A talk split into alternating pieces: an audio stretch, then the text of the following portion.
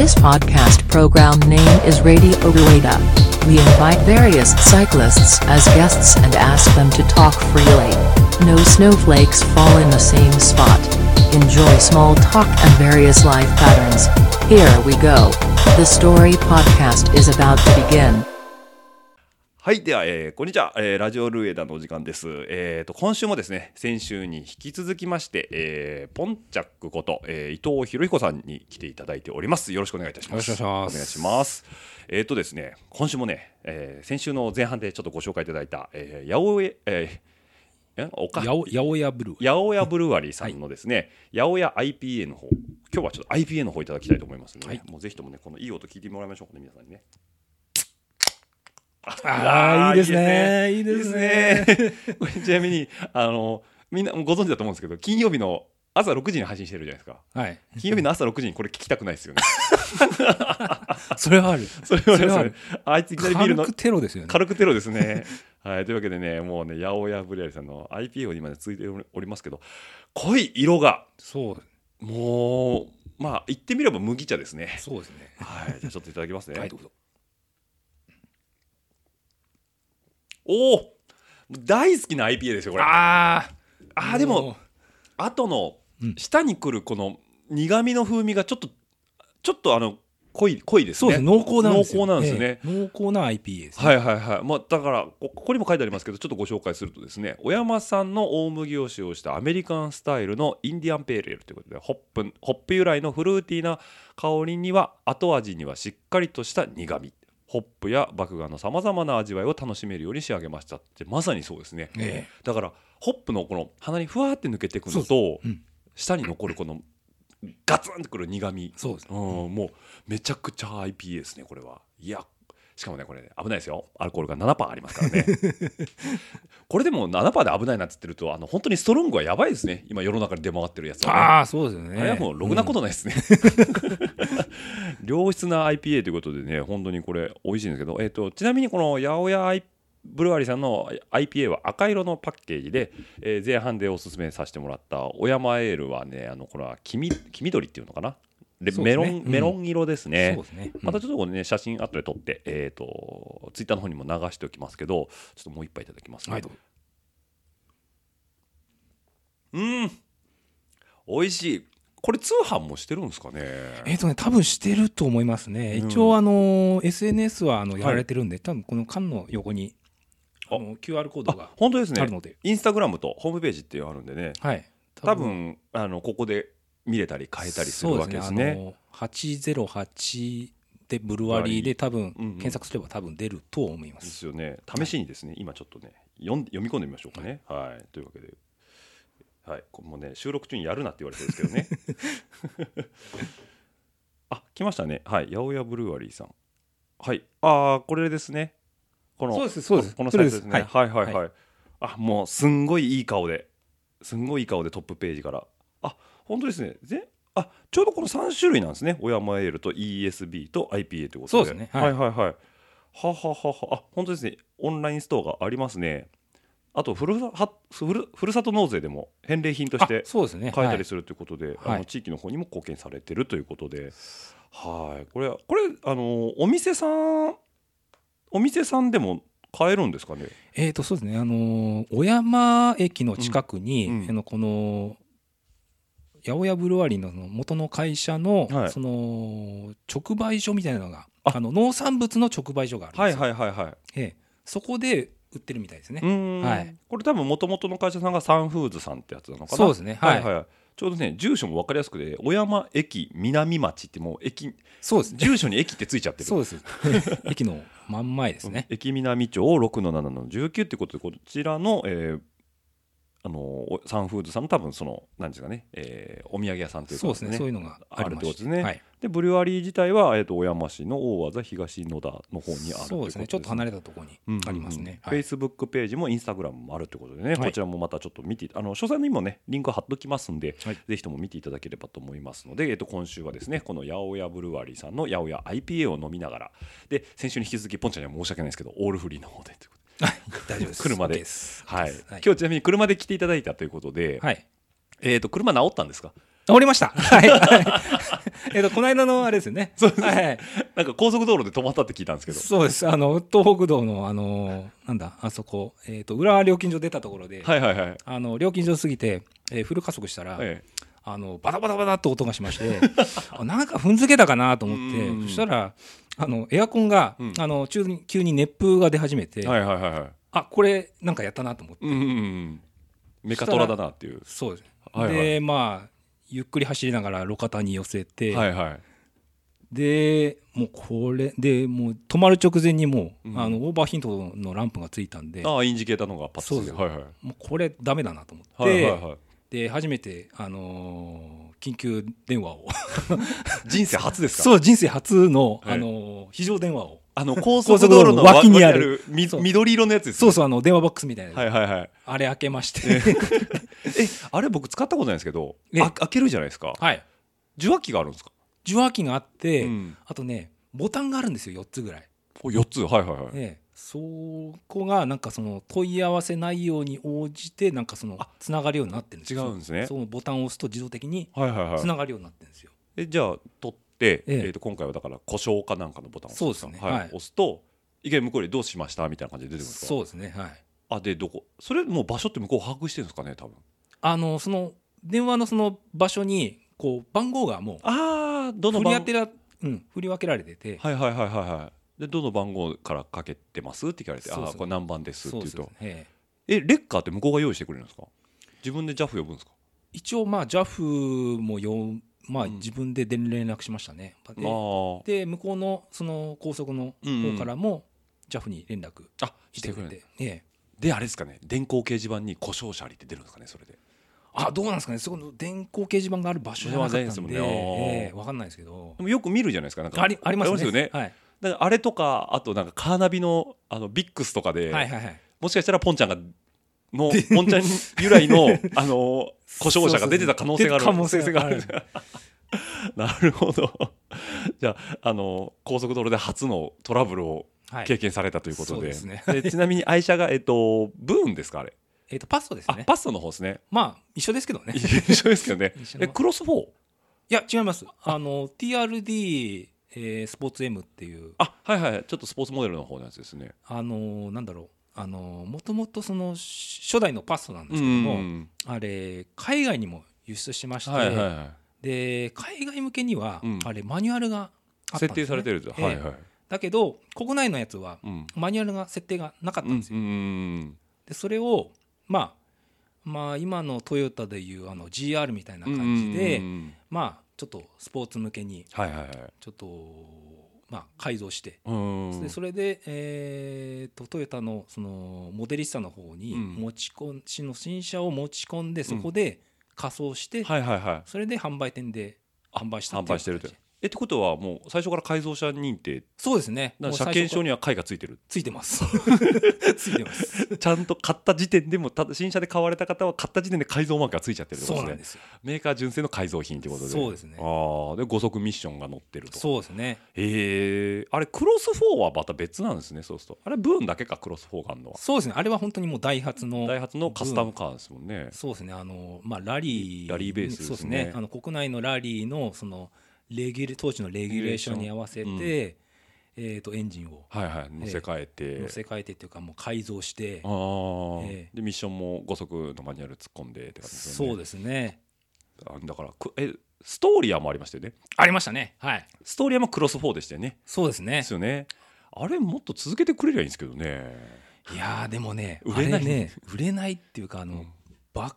ックオーダーがね、ある程度たまんないと作んないかったんですよ。そういうことですか。本当にだから競技用のコンペモデルみたいな感じになってるんですよ。そうですね。実はそのパストに乗る前に、ビッツに乗ってたんですよ。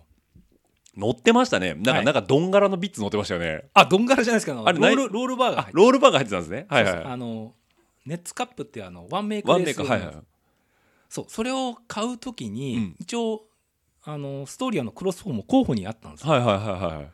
だけど、予算とあと納期の長さで断念したんですよ、なるほど。すぐ入ってこないし。そうですね。値段もちょっと高いと。そうですね。でエアコンが基本的にないですので、ないですね、はいはい、で自分がその販売店に行った時は、うん、ようやくオプションでつけられるっていう時期だったんですよ。エアコンがオプションで、エアコンがオプションなんで余計に高くなっちゃって、なるほど、はいはいはい、これはちょっとダメだと思って、うん、今の GR ヤリスみたいなもんですよね。あれもエアコンオプションでつくモデルもありますもんね。ああ、あれもベースのやつありますね。ベースのやつ、ラリーベースのやつですかね、はいはいはい、うん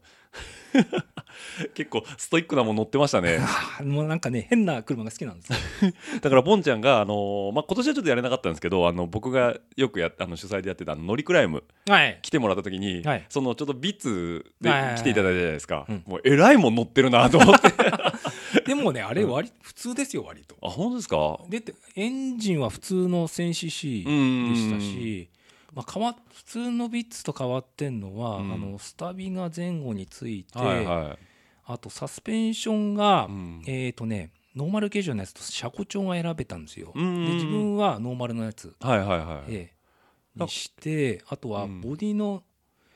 下回りのシャーシの補強もね、確かね、うん、入ってましたね。あ、そうなんですね、あとはあれですか、スポット溶接増えたりとかするんですか、ね、あ、スポット溶接さ変わってないですね、はい、あとはロールゲージが入っててっていう、あ、でもね、見た目にねスパルタンなんですよね。まあ、だからロールゲージのせいですかね。そうですね。あとあの時はちょっと車高調も入れてたんで、確かになんかね、オーラが出てたんですよやるぞっていう。しかもなんかその辺にこびった変なスポーティーカーじゃなくて、ガチコンペモデルみたいな、しかも白色のこう言っちゃ失礼ですけど、安っぽい塗装じゃないですか。そうあれがいいんですよ。艶のないそうバンパーがね、黒くて、ね、そう、筋のバンパーにで、あれに乱暴に自転車が後ろにドカンって入ってて、でもビッツベースなんでそれなりにストレージの容量あるんですよね、だから自転車結構すっぽり入るなと思って、うん、だからポンちゃん一人で移動してきてるから、あ、これ確かに移動車には最高だよなと思って、で乗り換えたのが今回の、ね、パッソのね、スポーツ M なんで、はいはい、なんかやっぱそっち系なのねっていうあとね、実家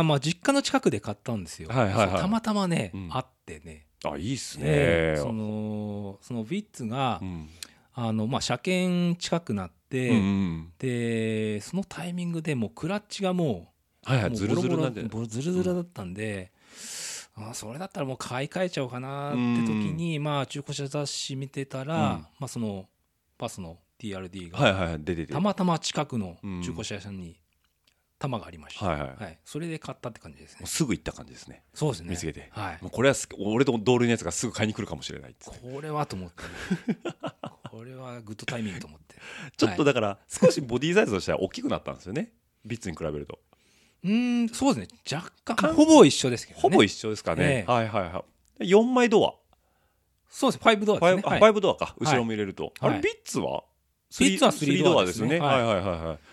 い、ワンメイクのやつは3ドアしか設定がなかったんで、そっかそっか、はい、はいはいはいはい、もうね、なんかそんなねえぐい車に乗ってるポンちゃんなんですけどもはい、というわけでね、今週もね、ポンちゃんこと伊藤博彦さんということなんですけど、ちょっとね、休憩の時にね少し話題で出たんですけど、実はこの伊藤博彦さんってことで、博彦という名前とは別に誕生時に、もう一個ね、候補があったということで、 そのもう一つがなんとそうですね、ひじりだったんですもう今をねときめくひじりなんですけどもね、縁深いですね、同じ、北関東の優としては、ねしかも漢字まで一緒ってことで、そうなんですよ、ですよね、はい、これなんか誕生日に由来してるんですよね。そうですね、自分は12月生まれなんですけども、でも自分が生まれるその予定日っていうのが、はい、12月の20日、まあ、本当にクリスマス近い時期だっていうことで、はい、でまあ、うちの母親が、クリスマスに近いってことで聖がいいんじゃないかっていうふうに、なるほど、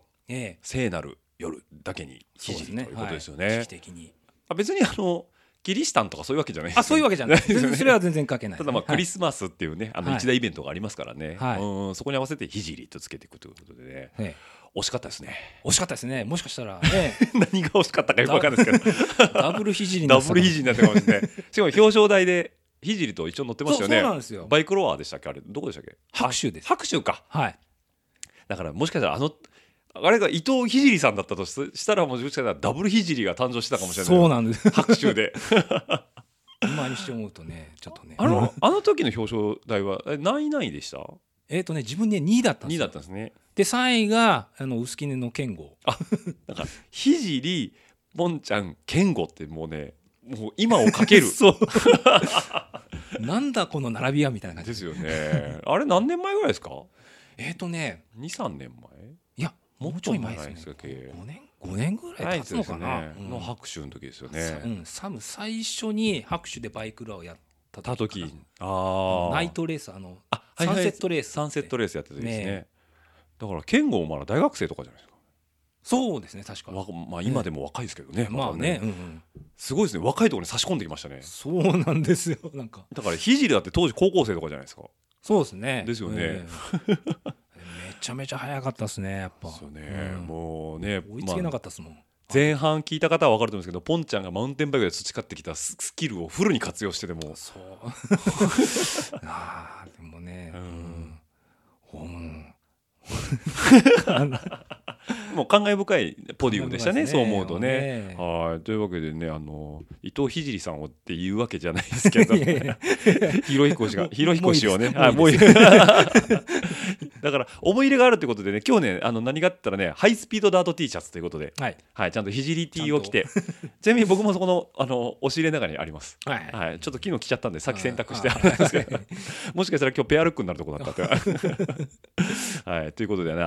ひじり T を着た、ひろひこさんとお送りするんですけども、僕がねさっきからずっとポンちゃんポンちゃんと呼んでるんですけどもポンチャックっていうのが正式なあだ名。そうですね、正式なあだ名っていうのもあるんですけどこれ なんでポンチャックなんですか？それはですね自分が、まあ、マウンテンバイク、やってた時の話なんですけども、はい前半のエピソードで、ワイルドキャットっていうチームに、所属しまして、はい、でその後また別 のショップのチームに入りまして、その後また別のチームに、何回かチームを転々としまして、そうですね自分がレース会場で、転戦してると、知り合いがいっぱい増えるんですよ、その時に知り合ったその、仲間が、その当時多分聞いた方いると思うんですけどもオゲレツ大百科というオゲレツさんじゃないですか。あ、ご存知ですか？名チームじゃないですか。あ、もう僕はね衝撃的な名前だなと思って確かに僕島の鈴鹿ロードによく出てたんですよ、はい、そうするとね毎回オゲレツ大百科っていうチーム名がエントリーと、リザルトにも出てくるんですよ。なんていうネーミングセンスなんだと思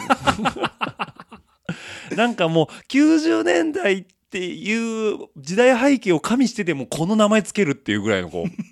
かの有名なオゲレツ大百科さんですね。そうです、はいはい、あれどこ母体なんですか？あれはね大阪ですね。ですよね、関西ですよね、はい、こ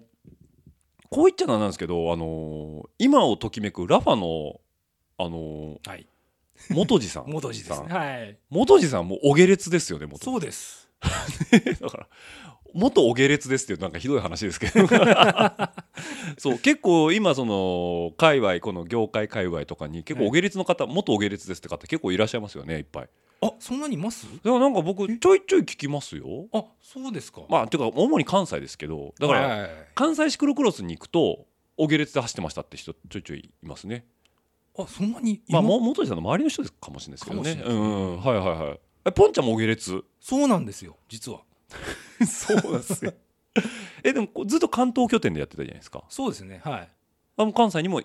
縁があったって感じですか？そのレース会場つながりで。レース会場つながりですね。うーん、その、自分がマウンテンバイクレースやった時に、はい、ちょっと東京の、三鷹の方に、はい、キャサリンバイクスっていうキャサリンバイクスさんっていう、はい、ショップっていうか個人で、リペア業務とかをやってる自転車屋さんなんですけども、はいはい、そこの人とレース会場で知り合いまして当時、でその人が、レース会場で、仲良くなって、レースの遠征に行くたびに、いやこんにちはみたいな感じでこう仲良くなって、はい、である日あるレースで、そのキャサリンバイクスの人がそのオゲレス大百科のメンバーになってたんですよ。ああなるほど、はいはいはい、それでまあその人の紹介で、まあオゲレスのそのみんなが集まってるところに、行きまして、うん、まあ初めましてみたいな感じで、で交流したんですけども、その時ま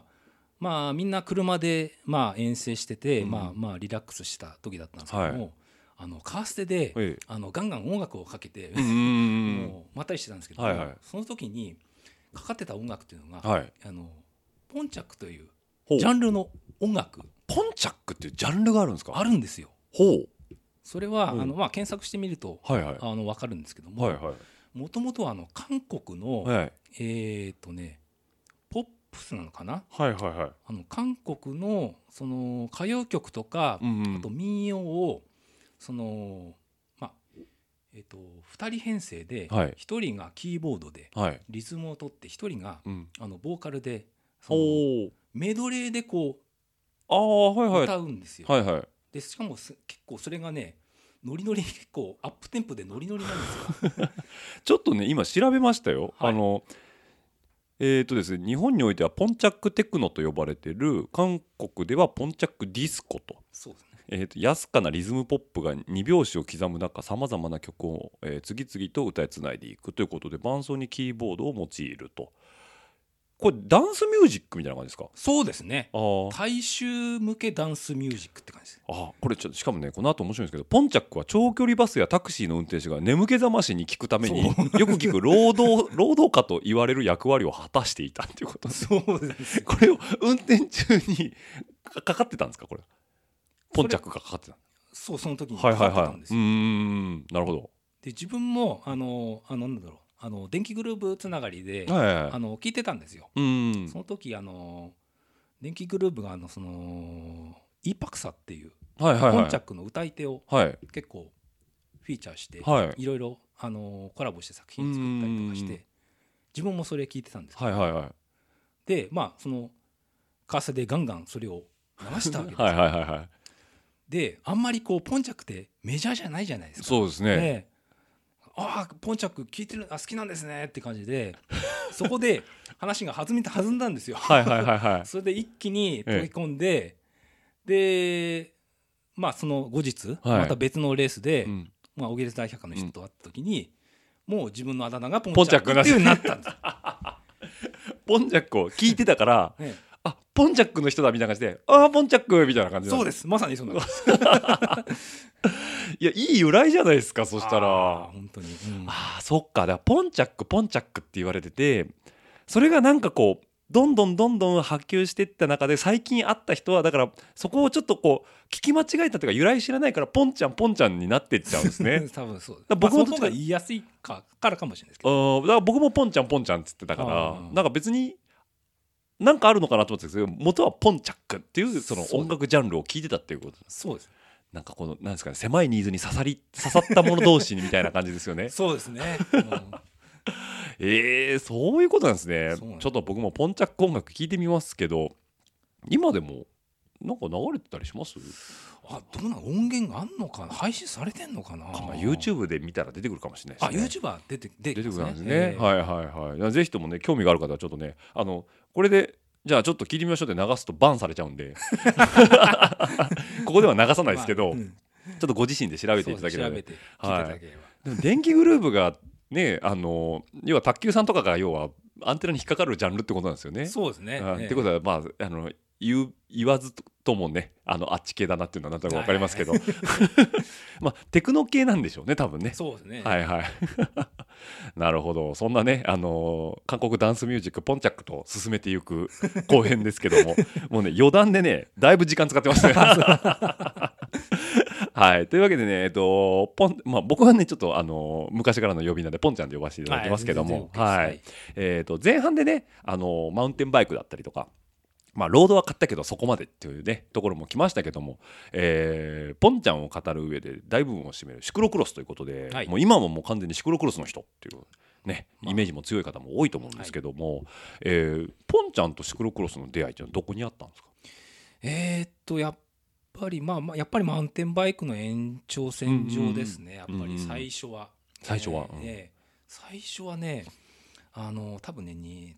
やっぱ90年代本当にもう、うん、日本のシクロクロスの多分黎明期の頃が、まあ、最初でしたね。やっぱ最初に出たのがシクロクロスミーティング信州のもう本当に黎明期の黎明期じゃないですか。そうです、ね、本当に、はいはいはい、それの、松本シクロクロス松本であったんですよ、はいはいはい、でしかもなんとその会場が、うん、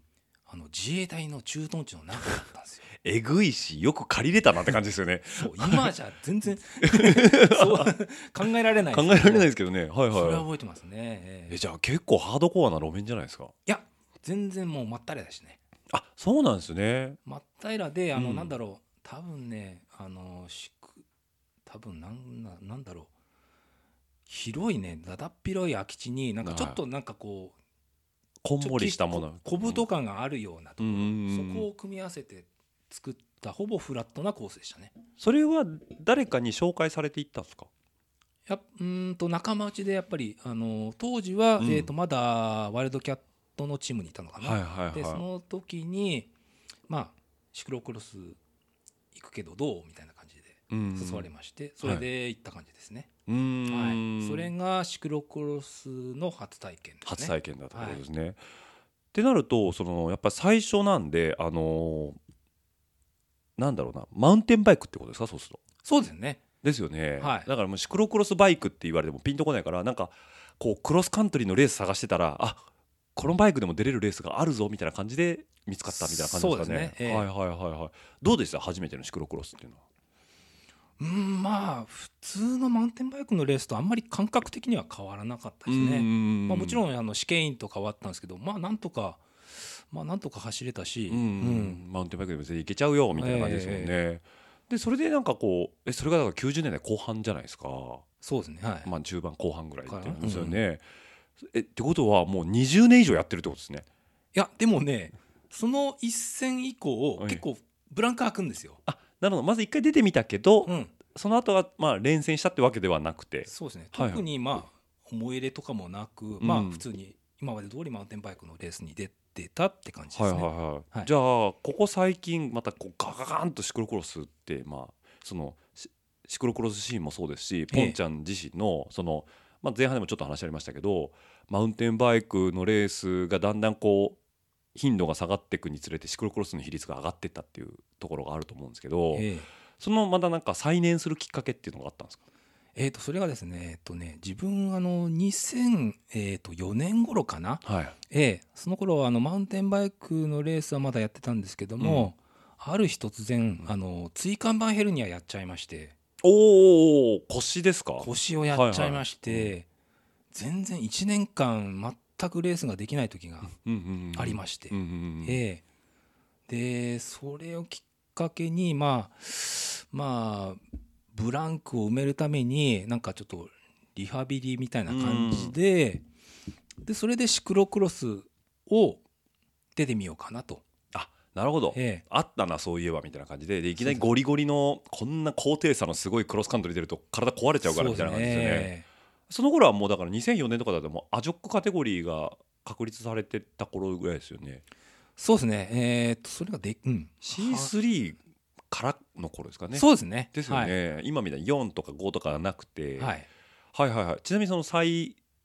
始動のレースはどこからだったんですか。GP ミストラル、ね、吉見の運動公園ですね、はいはいはい、もう関東といえばミストラルです ね最初は、はいはいはい。じゃあ運動公園のだだっ広いところと、そうです、ね、あと溝ですよね、深い溝ですよね、組み合わせに、はい、で久々に走られてどうだったんですかそれは。久々に走って確かいきなり優勝しちゃったんですよ。だからあれですね、初レースと一緒でまだ戦えるぞみたいな感じですね。そうですね。でハマっちゃいますよね。そうするとハマっちゃいましたね。そこはマウンテンバイクで出たんですか最初。いやシクロクロスで。もう準備したんですねそれは。スイスクロスに乗ったんですけども、一応ロードバイク代わりに。なるほど。最初買ったんですよ。はいはいはい。その最初僕もそうだったんですけどシクロクロスって聞いた時に何それってなるじゃないですか。ロードでもマウンテンでもない、はい、で僕はそうだったんですけど愛の子のがあんのみたいな感じだったんですけど、ポンちゃんはその90年代後半にクロス出てたんで、ええ、ある程度そのシクロクロスバイクっていうもの自体は分かってたって感じ。あ、こういう自転車あるんだみたいな感じでは、うん、大まかには分かってたんですけど、はい、じゃあそのスイスクロス買った時 もうそれは分かってた上で買った感じですね。まあ労働代わりに、まあ、買おうってことで、まあうん、普通のロード買うんだったら、まあ俺マウンテンバイカーだし、なんかそういうオフロード系のなんか、はいはいはい、シクロクロスなんかオフロード系っぽい感じがしてなんかいいなと思って、はいはいはい、どうせだったらシクロクロスにしようと思ってシクロクロスにしました。いいっすね、いいっすね、その感じがちょっと、ね、ひねくれたこうなんかせっかくドロップバー乗るんだけどやっぱちょっと土の上も行けた方がいいよねみたいな、俺オフロードだしみたいな感じですよね。はいはい。となると感知ブレーキの本当スイスクロスですよね。そうですね、はい。もうスイスクロスって言うと今でこそディスククロスって出てますけど、あんま変わってないですよね、当時と。スイスクロスでもイメージ的にはあんま変わってないですよね。変わってないですよね、だからリッチのもういかにも黒森のシクロクロスって感じですもんね。そうですね。まだアフェットじゃなくてね、スレッドでね、企画はその辺はあれですけどね。そうですね。1インチってことはないか。1インチです。1インチの頃です細い。今見るとめちゃくちゃかっこいいんじゃないですか。細くてかっこいいですね。かっこいいですよね。アヘッドじゃなくてスレッドの。めちゃ気に入ってたんですけどね。今はちょっとちょっと手放して今はちょっとはいはい、手元にはない。手元はなくて今と某奥多摩のはい某あもうなんかその辺で大体分かりましたけど。分かります今あそこで余生を過ごしております。なるほど。はい、いいライフスタイルを送られてる方ですね。そうですね、はい、奥多摩の重鎮ですね。はいはいはいはい、はい、あの方もねいつかねマイク向けに行こうと思ってるんですけどね。また歴史長いですよね。ねあの人の話も面白そうですよね。ですよね。まあ、それはおいおいということで、はいはいはい、じゃあ余生を過ごされてるということで奥多摩の方で、はいはいはい、じゃあそのスイスクロスで吉見の運動公園走られてということで、はい、はあなるほど。で、優勝しちゃったという。そうです。C3 ですね。そう一発昇格ということで、はい、で次 C2 になるじゃないですか、はい、そうするとまたそうもハマって出ちゃうって感じですか。ああそうですね。もう継続して出ましたね、はいはいはい、その次のシーズンも、はい、C2 昇格はいつぐらいなんですか。C1 昇格が次だと。 C1 昇格はね結構時間かかったんですよ。あでだいぶ C2 でもわちゃわちゃ遊んでたからですね。そうですね、はいはいはい、はい、じゃあ上位入ってなんかトップ10とかでこううろうろしてた感じですか。そうですね、真ん中あたりをうろうろしたのかな。うんで多分 2,3 年してから、はい、そうですね昇格決めたのが、うん小海川茨城クロスの今のはいはい、はい、それ何年ぐらいなんですか。ねあれはね何年だ4、5年前ぐらいかな。5年ぐらい前か2015、6年かな確かぐらいですかね、うん、そうっすかね。僕が先にカテワンだったんかな。あーどうだろう。でもポンちゃんと同じぐらいに上がった気持ちタイミングぐらいですよね、多分、ポンちゃん自体は、まあ、ちょっとこれまた後で話しますけど多分それ以前からは知ってたんですよ。で僕も吉見の運動公園にレース出たりはしてたんですけどあれだからあの時僕カテワンだったかなちょっと覚えがないですけど、うん、なんか気がついたら大体近いパックにいるんですよねポンちゃんそうだから早いなと思って見てた覚えはあるんですけどだってもうマスターズいける年代じゃないですか全然。そうですね、うん、だけどこの今でもまだレギュラーカテゴリーで戦われてエリートで戦ってるわけですからそうだからじゃあでもカテ2面白いですよね。カテツもあれカテツでね、ちょうどいいんですよね。ちょうどいいんですよね。そうねプロじゃない僕らからするとちょうどいいですよ、ね、時間配分は ね40分ちょっと でしかもトップ10要は足切りの恐怖に怯えずにそうカテツはね面白いんですよ、うん、なんでね、まあ、あれなんですけどもうエリートエリートで楽しいんですけどね、うんなるほど。じゃあそれでもずっとどっぷりやられてるってことなんですけどでさっき、前半でもちょっとお話出ましたけどビバロはい、にも乗られてたって話なんですけど、スイスクロスを最初買われてた、はい、2代目がビバロ。そうですねちょっとロゴがバニラっぽくなったビバロですよね。あそうです ね,、はい、ですねあれはね、うんビバロ の, ロゴも、うん、年代によって違いますよ、ね、フォントが変わってるんですよ。はいはいはいはい。で今ビバロ今でもオーダーできるんですけども、うん、その歴代 そのロゴのフォントを、まあ、データ化しておりまして、はいはいはい、でオーダーするときにいろいろ組み合わせが自由なんですよ。引っ張ってこれるってことですね。そうですね、はいはいはい、なんで、うん、自分のビバロは、うん、ヘッドマークの年代とあとダウンチューブのメインロゴの年代がちょっと違ったりするんですよ、はいはいはい、ちょっと気に入ったデザインを組み合わせてこだわりで、はい、ちなみにビバロさんのビルダーさんはこの辺ですよね。なんか関東じゃなかったでしたっけ。いや神戸ですね。あ、ごめんなさいね本当にねもう古い方怒られちゃいますねビバロさん関東でしたか。関西でしたね。あ、そうですね、神戸なんですね。神戸です。あ、はい、はいはいはいはいはい。あ、そっか。だからそう思うとなんか関西のビルダーさんって結構なんか長澤さんとかマッチですもんね。そうですね、長澤さんは大阪ですね。大阪ですもんね、はい、あ、ごめんなさい、僕完全にこっち側だと思ってたんですけど、多分それイーストリバーさんのイメージですね。ああ、それ、あ、なるほど。イーストリバーさんがすごいビバロを知ってられるじゃないですか、はいはいはい、未だに、まあ、確かにいいバイクですし、はい、うん、黒森でチュービングもかっこいいなと思っていつも見てるんですけど、だそのイメージが強すぎちゃって、あ、そういうことでしたね。僕こっちのイメージでした勝手に。あ、はい、まあ、もっと言うと三連勝さんはね、こっちの方ですもんね。そうですね。そうですよね。さっきの話じゃないですけど、うん、ビバロはシルバーのビバロでしたっけ？今は、ディスクで、うん、グレーのやつですね。はい、はいはいはい。であれに乗られてたっていうことなんですけど、今現役で乗ってるのが、今もビバロ。今もビバロですね。はい、あ、だ前は関地っていうかミニ V つけてましたよね。ミニ V ブレーキでしたっけ？そうですね。ですよね。はい、最初にオーダーしたビバロは。うん、そのミニ V ブレーキで専用設計にして、はいはいはいはい。であれはスケルトンも一応基本的にはロードをベースにして、はいはいはい、若干シクロクロスでも使えるようにちょっと自分でアレンジを加えてオーダーしたやつで、2代目があとディスクブレーキのグレーのビバロってことですね。はいはいはいはい。あれもね、細くてかっこいいんですよね。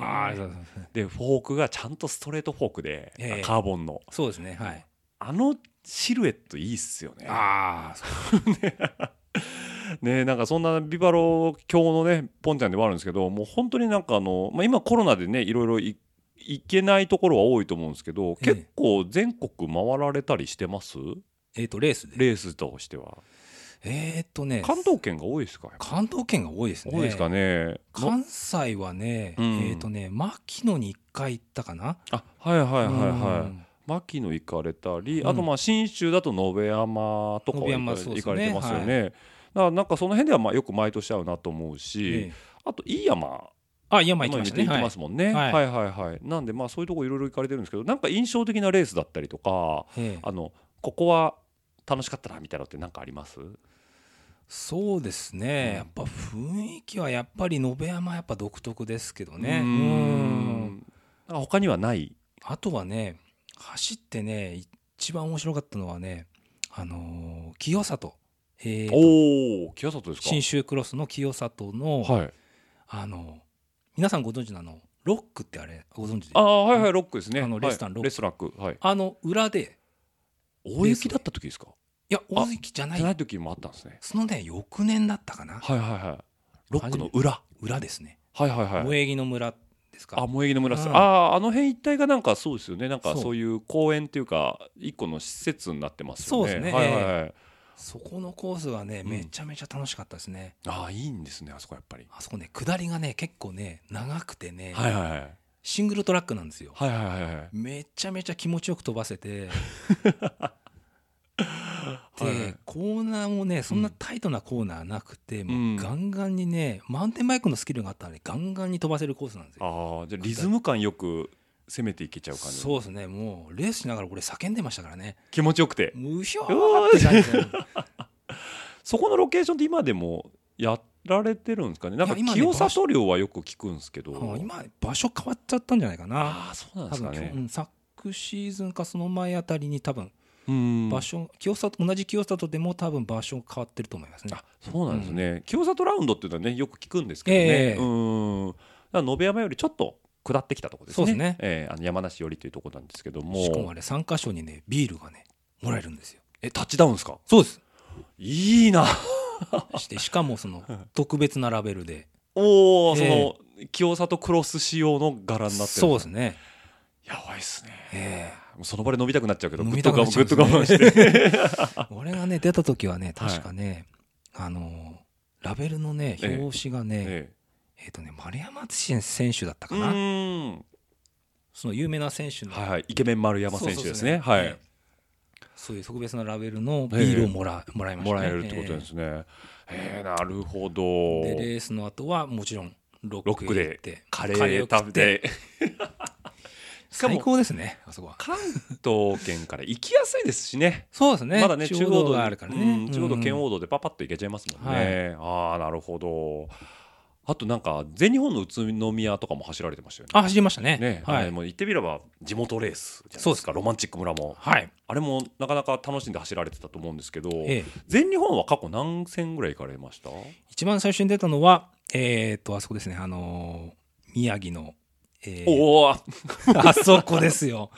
スゴーですね。スゴー、悪夢のスゴー。悪夢のスゴーで僕もう苦い思い出しかないですけど。って、何周しました？あれ。一周してないぐらいです。僕2周でしたよ。そうだったんですか？僕2周入ったんですよ。2周入ったんですけど、全日本で 80% で後ろ切られるじゃないですか、基本ラップされることってないじゃないですか、初めてラップされましたもんね。要は 80% で抜けたんですけど、2周目に入れるようにあまりにもその後ペースが伸びなさすぎて優に抜かれるっていうね。あれはね、悪夢でしたね。悪夢ですよね、あれね。ですね。だって決してさ、ポンちゃん家からですら近くもないじゃないですか、200キロ300キロぐらいあります、そうですね、ありますよね。僕愛知からなんつったら800キロぐらいあるんですよ。で行って2周で終わりですよ。でしかも飛行機で行ったんですか？いや車で行きました。お疲れ様ですね。はい、でしかもドーピングに引っかかり、なんかありましたね。そうネタにしましたね。ネタにして、シャペロンさんがずっとついて回るってじゃあまずそこが初全日本。そうですね、はいはい。あとはその後は飯山でしたっけ？飯山ですね、はいはい。飯山出て、で宇都宮出て、で今のとこ全日本出たのがその3つって感じですね、はい、はいはいはいはい。だから全日本も結構出られてるということで、なかなか、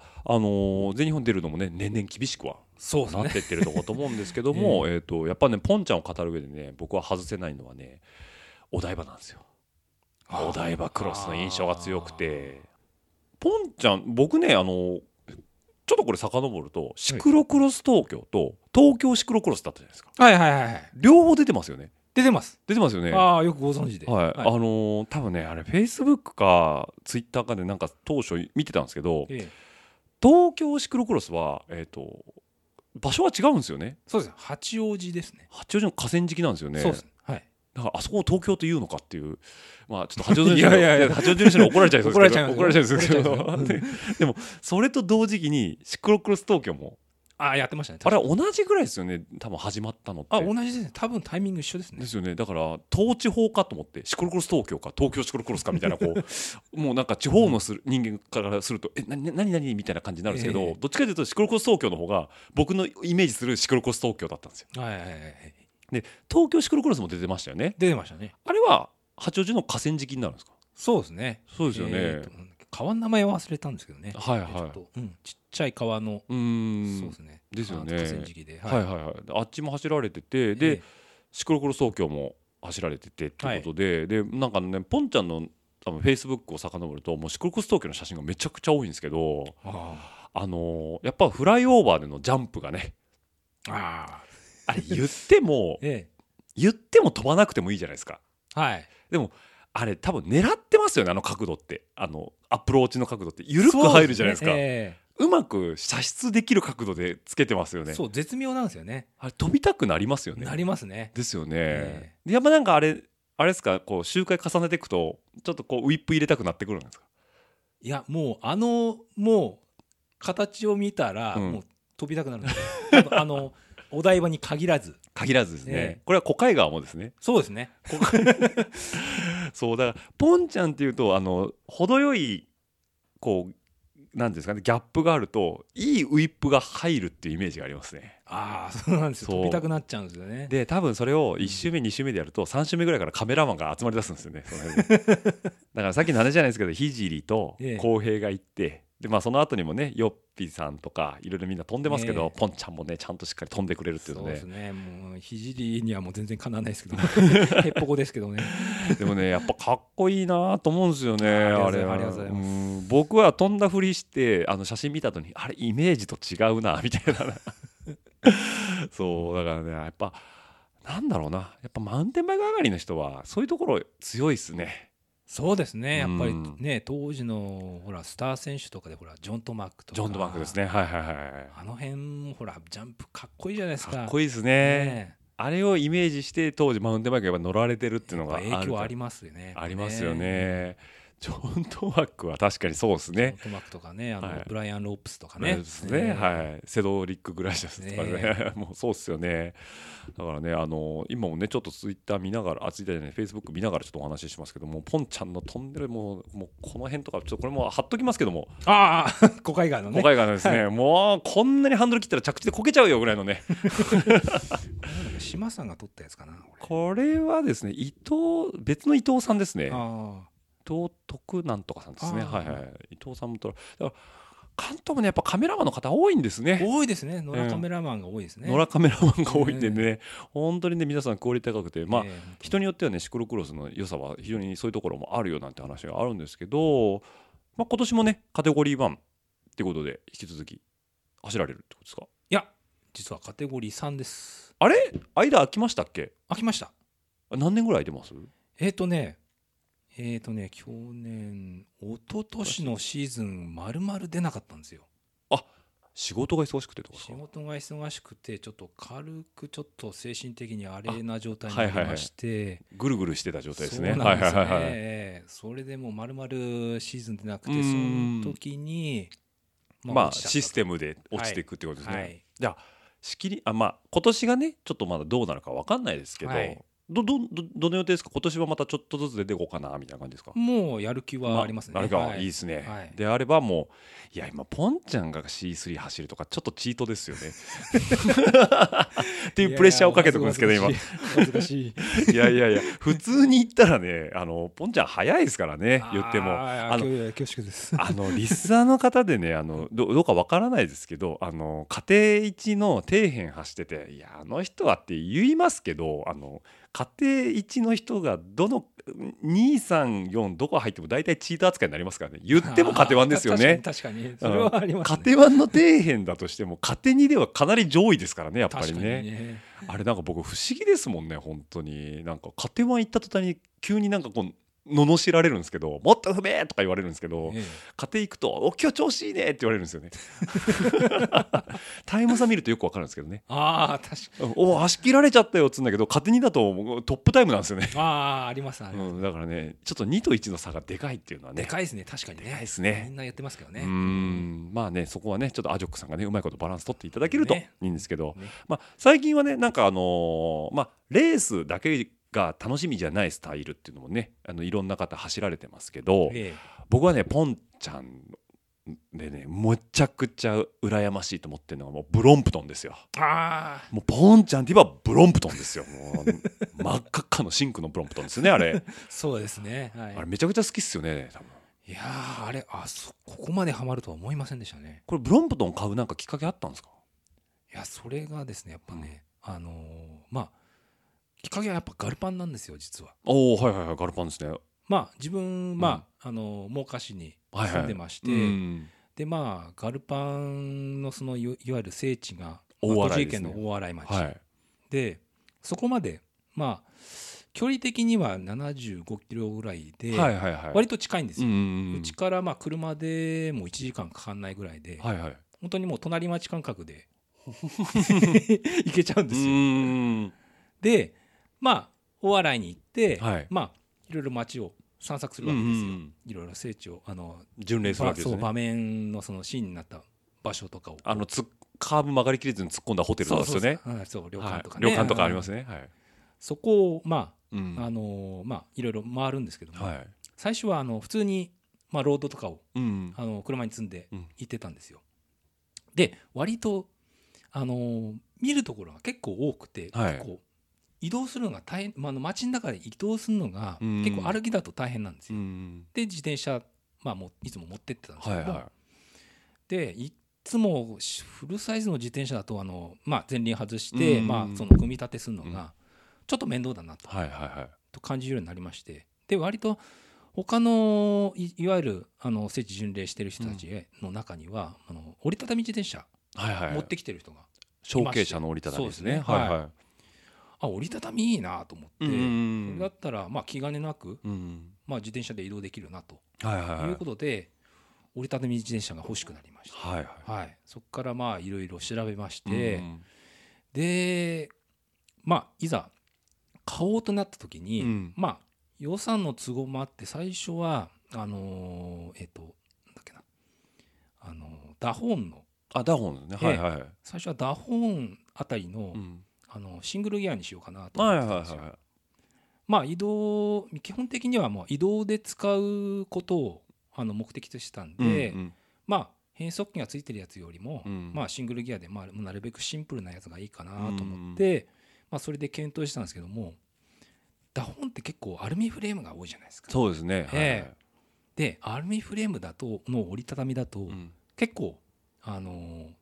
走る時にたわむんですよね。で一応イベントとかで、試乗イベントとかで、乗っていろいろチェックしたんですけども、どうしてもそのたわみがちょっとなじめなくて、ダホンのフィーリングがちょっと合わなかったんですね。そうですね、アルミフレームのそのフィーリングがちょっと合わなくて、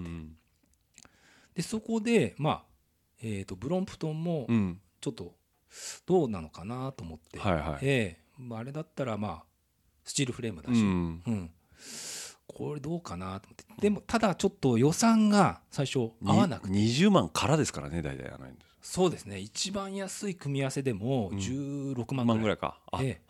結構するんですよ、自分はちょっと予算10万ぐらいで考えてたんですけども、ただやっぱり自分で自転車買うからには、やっぱりこう所有欲が満たせても長く愛着が湧くような、そういう自転車にしたいなと思いまして、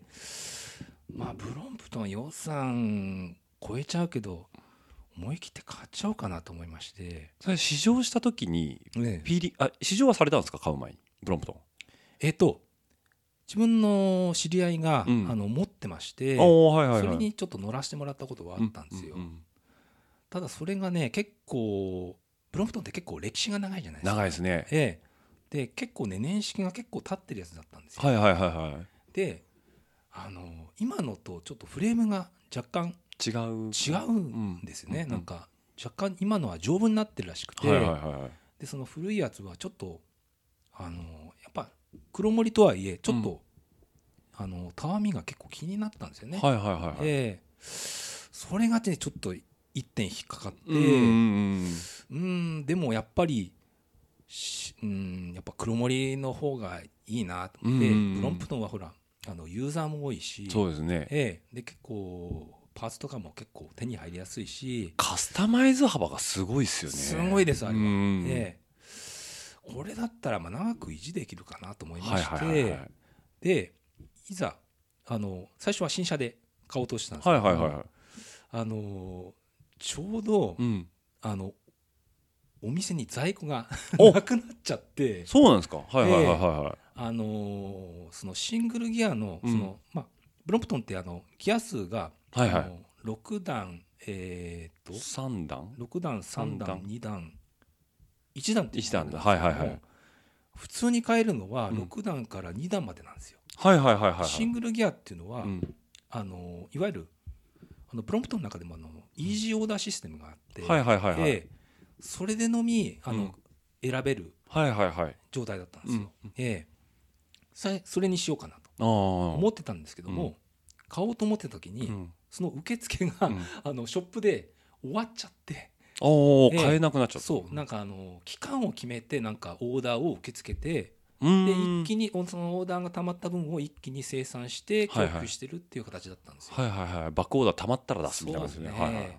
それがたまたま間に合わなくて、買おうと思った時に、でどうしようと思って、それでネットで探しまして、ネットでなんかあるかなと思ったら、たまたま状態のいいやつがありまして、それが結構いいお安い値段で、運よく手に入れられまして。なるほど、でこれでマカカのシンクのプロバトンが手に入ったと。はい、いやねちょっとねあれねやっぱかっこいいんですよ。あれでだからシングルギアなんですか。そうです。ポンちゃんが乗られてる。そうです。ってことですよね。なんだろうな多段のやつだと普通に外装多段なんですかあれって。内装ではないんですね。あ、内装ですね。あ、内装なんですね。じゃあ 見た目じゃちょっと分かんないんですかね。そうですね。内装とあと外装もあるんですよ。はいはいはい、外装が2段の、うん、内装が6段3段かな。はいはいはいはい。うん、その組み合わせで、うんうん、そのありなしの組み合わせで段数がこういろいろ種類あるんですよ。はいはいはい。3段とか6段とか。はいはいはいはい。あ、なるほど。でポンちゃんはもうシングル。そうですね。もう十分ですか。十分ですね。あ、十分なんですね。あ、フロントのチェーニングめちゃくちゃでかいじゃないですかあれ。あ、でかいですあれ。あれ54です。もうその辺のロードよりもでかいやつがついてるって感じで。ただほら車輪が16インチなんで。はいはいはいはい。でもよく走るんですよねやっぱり。走りますね。走りますよね。めちゃめちゃ走ります。であとブロンプトンっていうとハンドルが Mバーとストレートバーがあるじゃないですか、はい、でポンちゃんはストレートバーの方なんですよね。そうですね。そうですよね、はい、なんかだからハンドルとシートが大体面になってるんですねポンちゃんのやつってね。ああ、はい、あれかっこいいなと思ってシートポストめちゃくちゃ長いのがでもね苦労しましてね、普通最初買った時は、もっとねハンドル位置が高かったんですよ。はいはいはいはい。だけどちょっとまあいろいろブロンプトンのことを調べて、うん、もっとステムの高さが低いやつが純正でありまして、はいはい、うん、それが変えようと思った時にそれも純正で単体で供給してたんですよ、はいはいはい、そのメーカーのほか、はいはいはい、でそれ変えてもうちょっとハンドルを低くしようと思って、うん、で探したんですけどもちょうどその探したタイミングでブロンプトンの本社の方でそのパーツが生産中止になりまして。おお意図せず。そう、はいはいはい、そうです。それで一応ショップに頼んだんですけども、うん、もう全部はけてありませんと言われまして。おそれでまああっちこっちのプロショップにそのブロンプトンのその専門店に連絡しまして、ないかと。全然なくて。あ、そうなんですね、はいはいはい、でやっとまあ、小山に、まあ、ブロンプトン の,、うん、得意な店がありまして、はいはい、そこでちょっと別用でちょっと行きまして、はい、でその時に聞いてみたら、うん、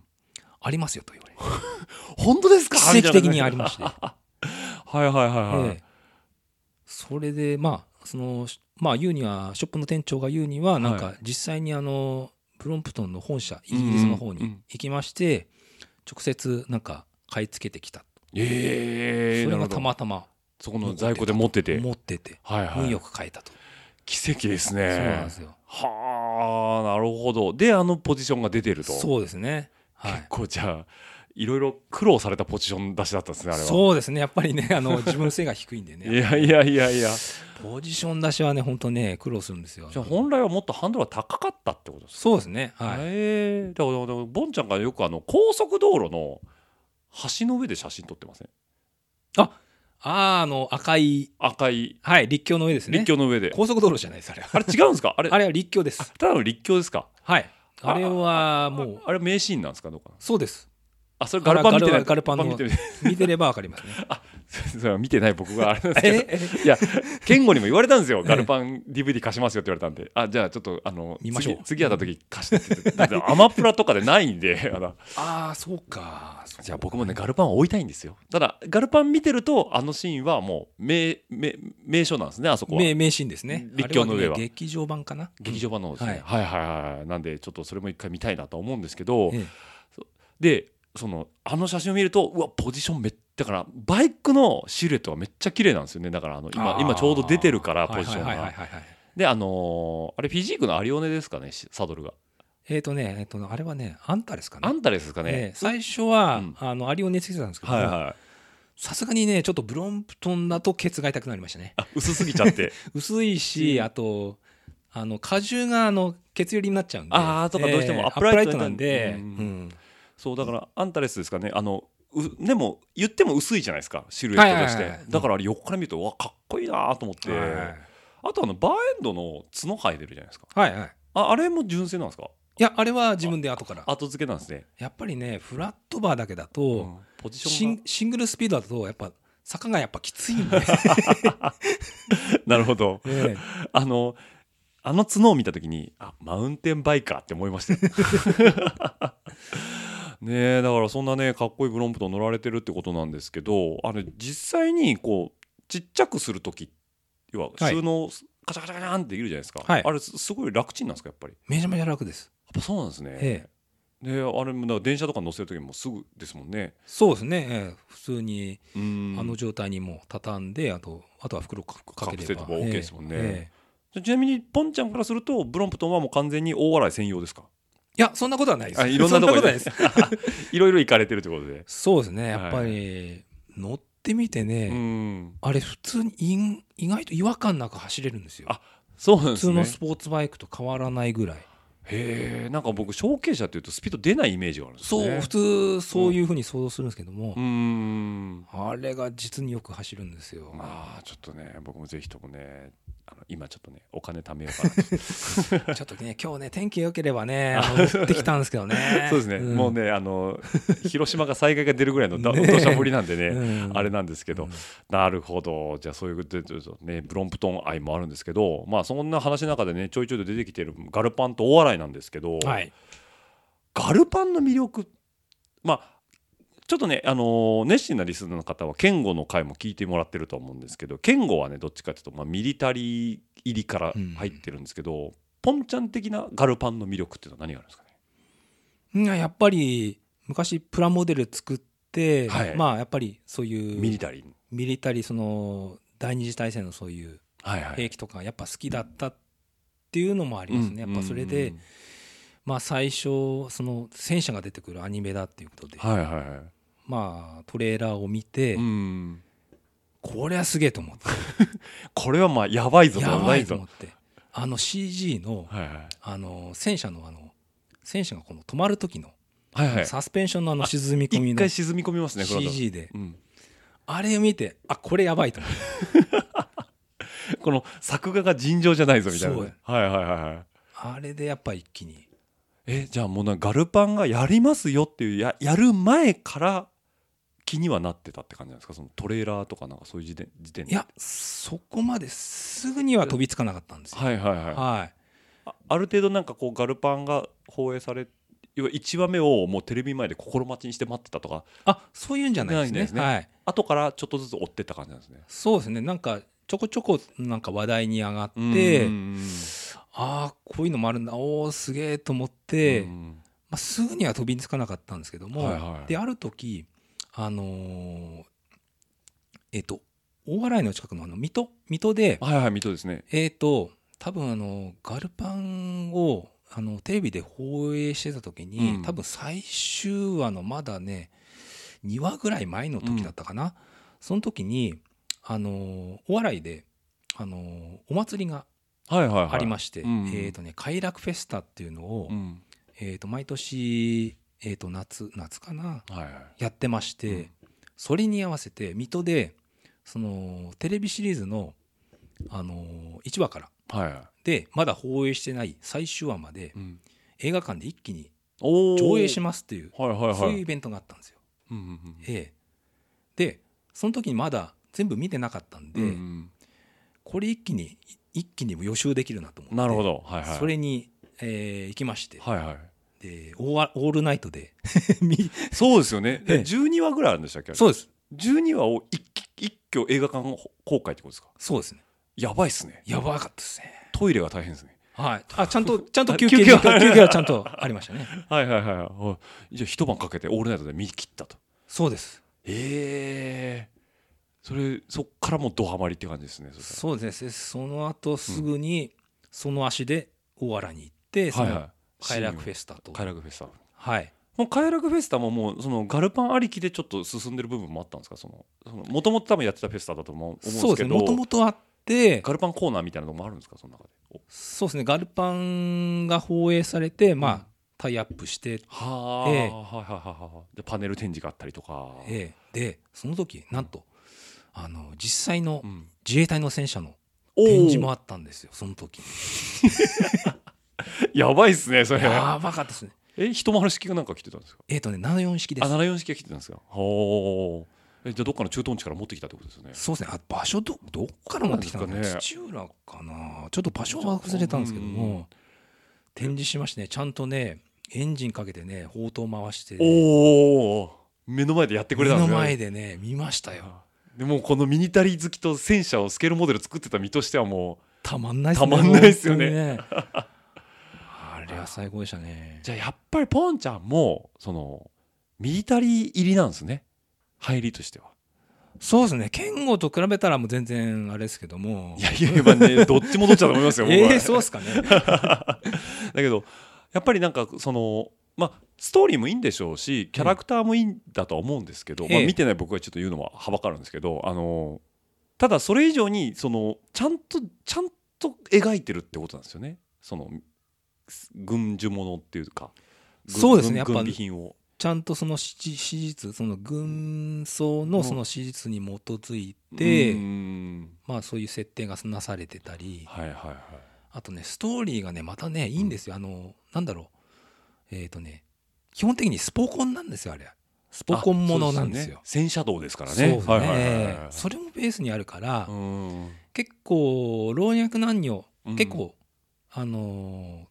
とっつきやすいんですよ。はいはい、見える感じ。あんまキャッキャワイワイしないですか？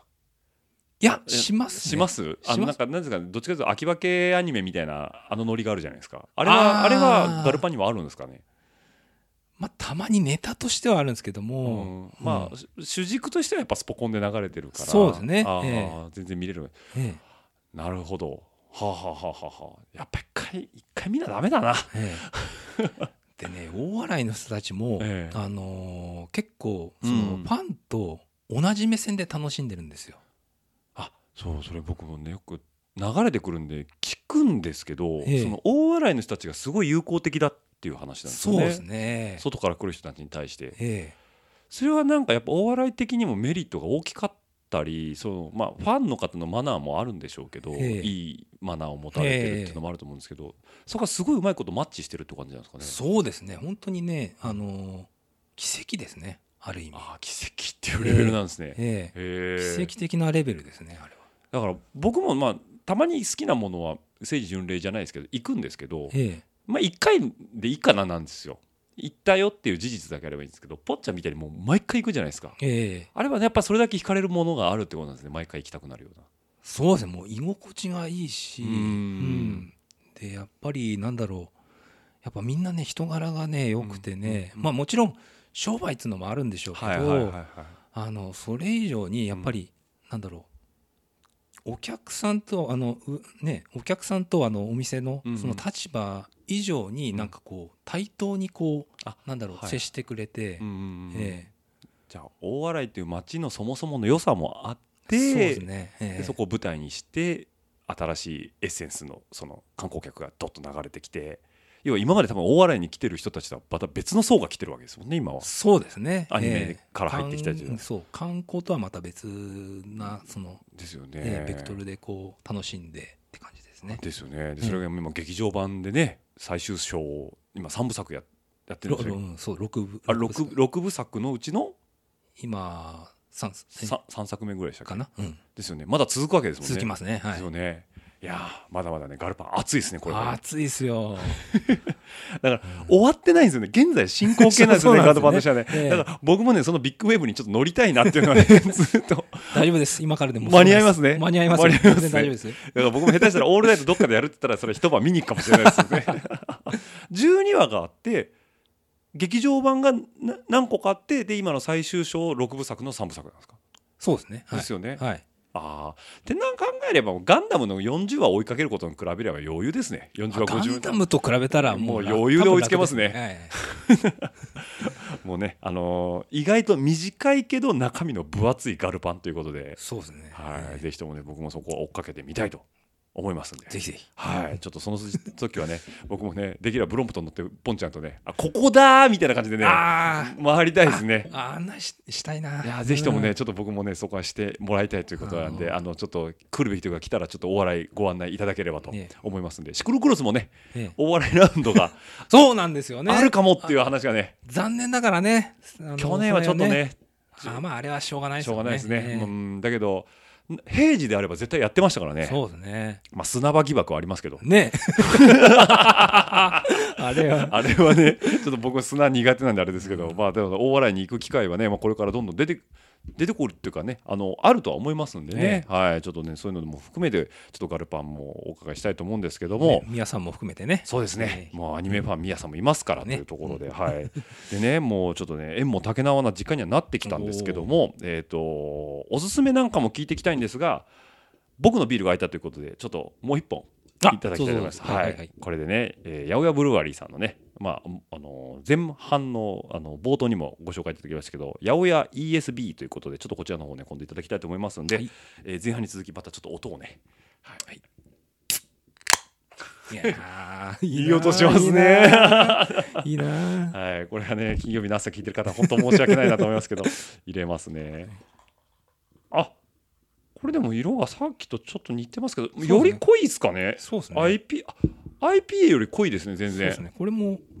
結構濃厚です。濃厚ですね。はい、これがね 5.5% ということで、さっきのね IPA の 7% に比べてちょっと薄いんですけど、いただきます。はい。うん。あ、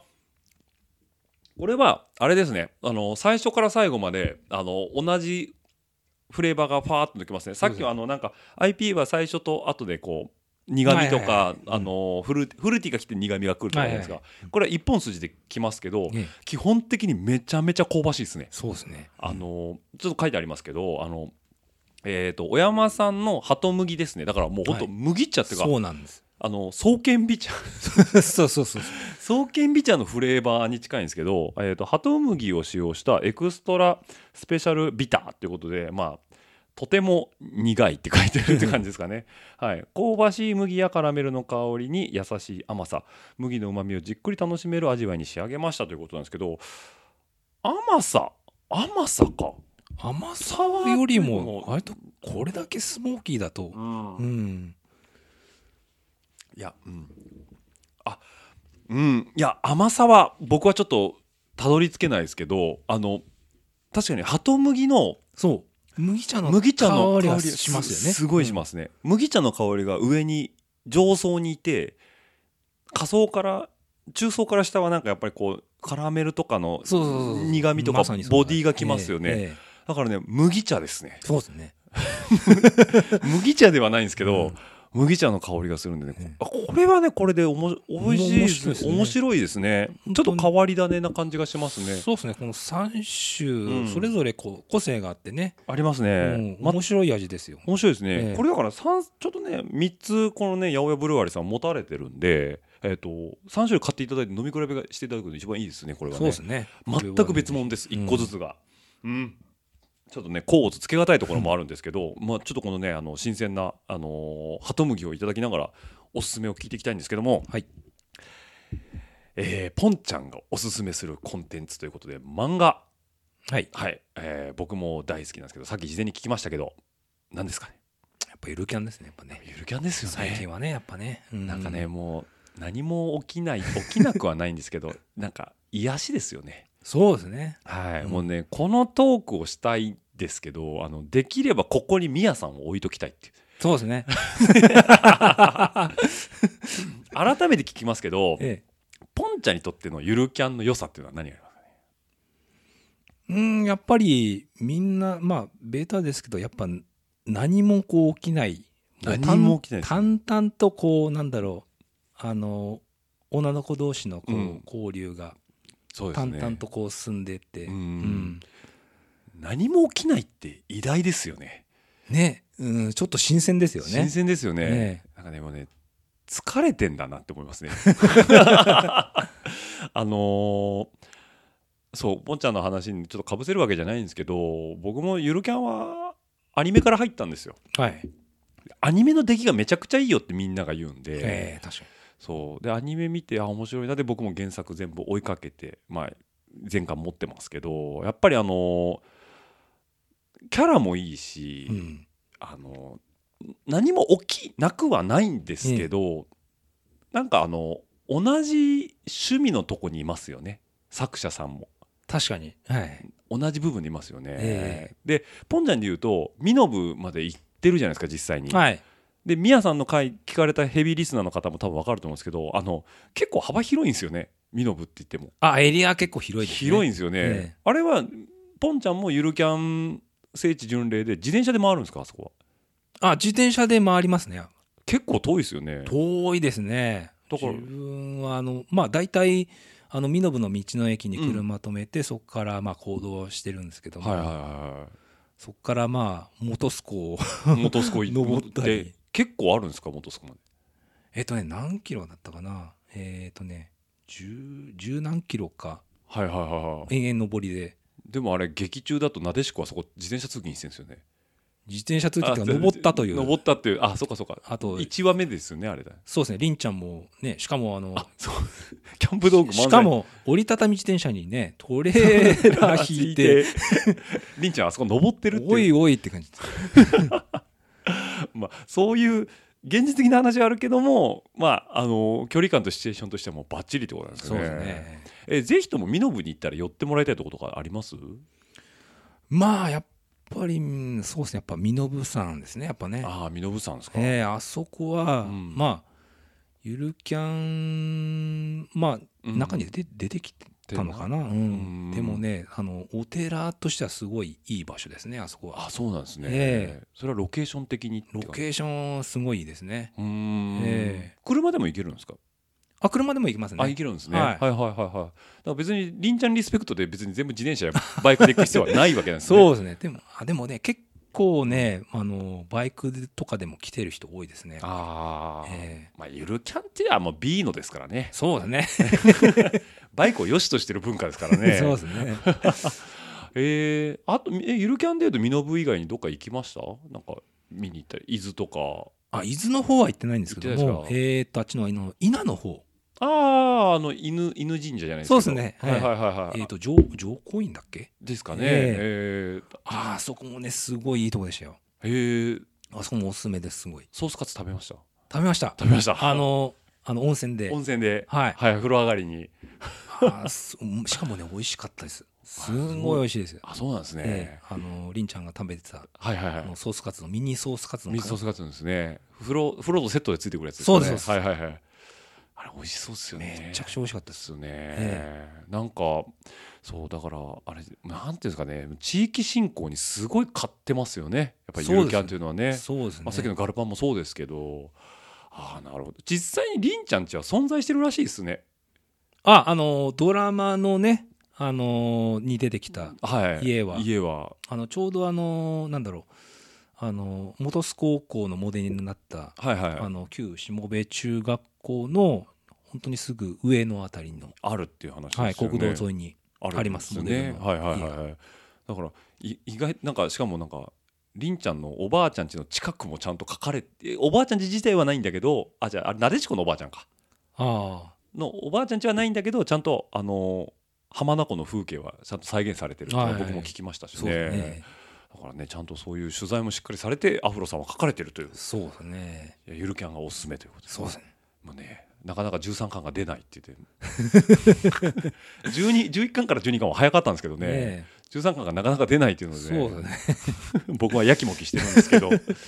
ひともねミヤさんとポンちゃんと僕も次ミノブ行くとき行ったら声かけてください僕も行きましょうぜひともね行きたいんでね僕もなんですかね聖地巡礼したいと思いますんでね、ぜひともそういうところも、はい、教えていただければと思います、はい、ということでね、はい、なんかいろいろ見たいものがあればポンちゃんに相談していただくとリスナーの方もちょっと興味がある方はね見ていただければいいかなというふうに思いますんではいじゃあ時間もねいい感じになってきましたけど大丈夫ですかなんか言い残したこと大丈夫ですはいはいじゃあ、ね、結構あっという間ですね、うん、そうなんですよやっぱね皆さんねえもうって言われるんですよね、うん、本当そうですよね、はい、もうなんです、はい、というわけでね、じゃあこの辺で時間も縁も竹縄となってきましたので、締めさせていただきたいと思います。はい、ではね、番組の感想やフィードバックはハッシュタグラジオレダ、ハッシュタグラジオレダの方でお待ちしておりますので、140文字に綴った熱い思いをですね、ツイッターのみに流していただければと思います。またですね、メールアドレスの方ですね、ですね、こちらメールアドレス、あ、今回はちゃんと出てきますよ、はい、ラジオルエダ数字の758 @gmail.com、